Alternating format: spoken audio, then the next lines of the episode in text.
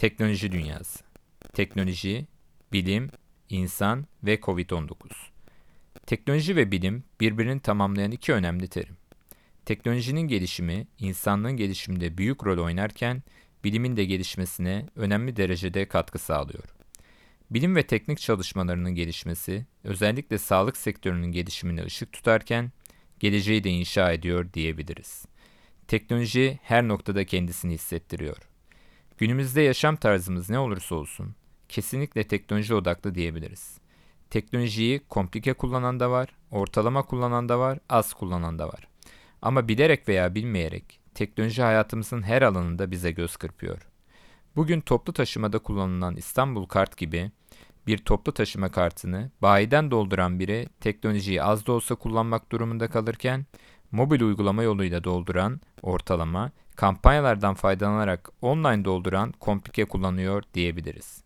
Ortak payda ise ne olursa olsun teknolojiyi mutlaka kullanma durumunda kalmak. Teknoloji gelişirken farklı alanlara da katkı sağlıyor. Teknoloji spordan sağlığa, ekonomiden iş hayatına kadar önemli katkı ve etkiler olan bir alan olarak tabir edilebilir.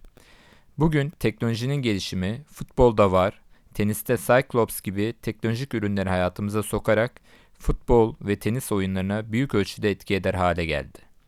Teknolojinin gelişimi ve elektrikli otomobillerin geliştirilmesiyle dünyanın en büyük ekonomilerinden otomotiv sektörünü komple yeniden tasarlamaya ve dominant şirketlerin yerine inovatif ve girişimci şirketlerin öne çıkmasına ön ayak olmaya başladı.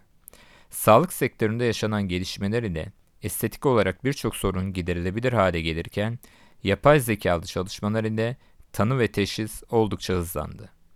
İş dünyasının etkisi ise çalışma sistemlerinin yapay zeka ile entegre olmasıyla birlikte hizmet kalitesi arttırılırken performanslı çalışma ve verim artırıcı etkisi görülmeye başlandı.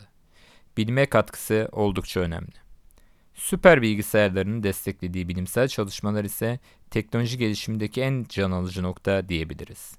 Teknolojinin bilime katkısının tüketim toplumunun önüne çıktığı, teknolojinin yoğunlukla insanların tüketime yönlendirildiği bir dönemde biraz daha geri kalmaya başladığı bir süredir gözümüze çarpıyordu.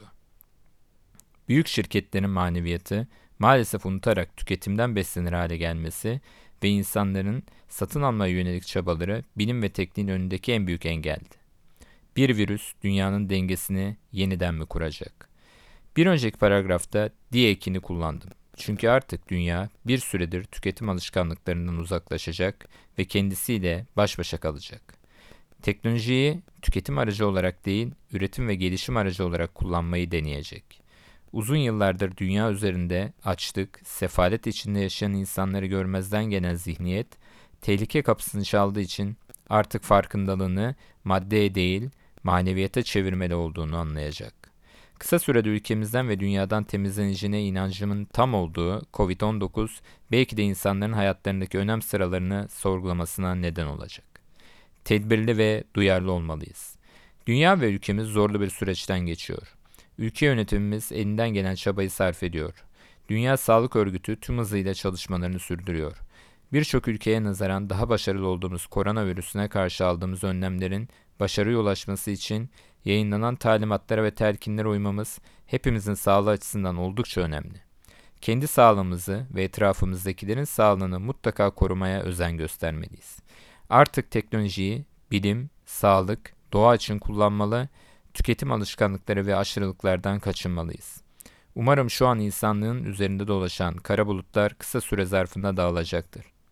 TEPET Yönetim Kurulu ve Teknoloji Konseyi Başkanı olarak elimizden gelen tüm çabayı sarf ettiğimizi söyleyebilirim. Evde kal, teknolojiyle kal, sağlıkla kal, Türkiye.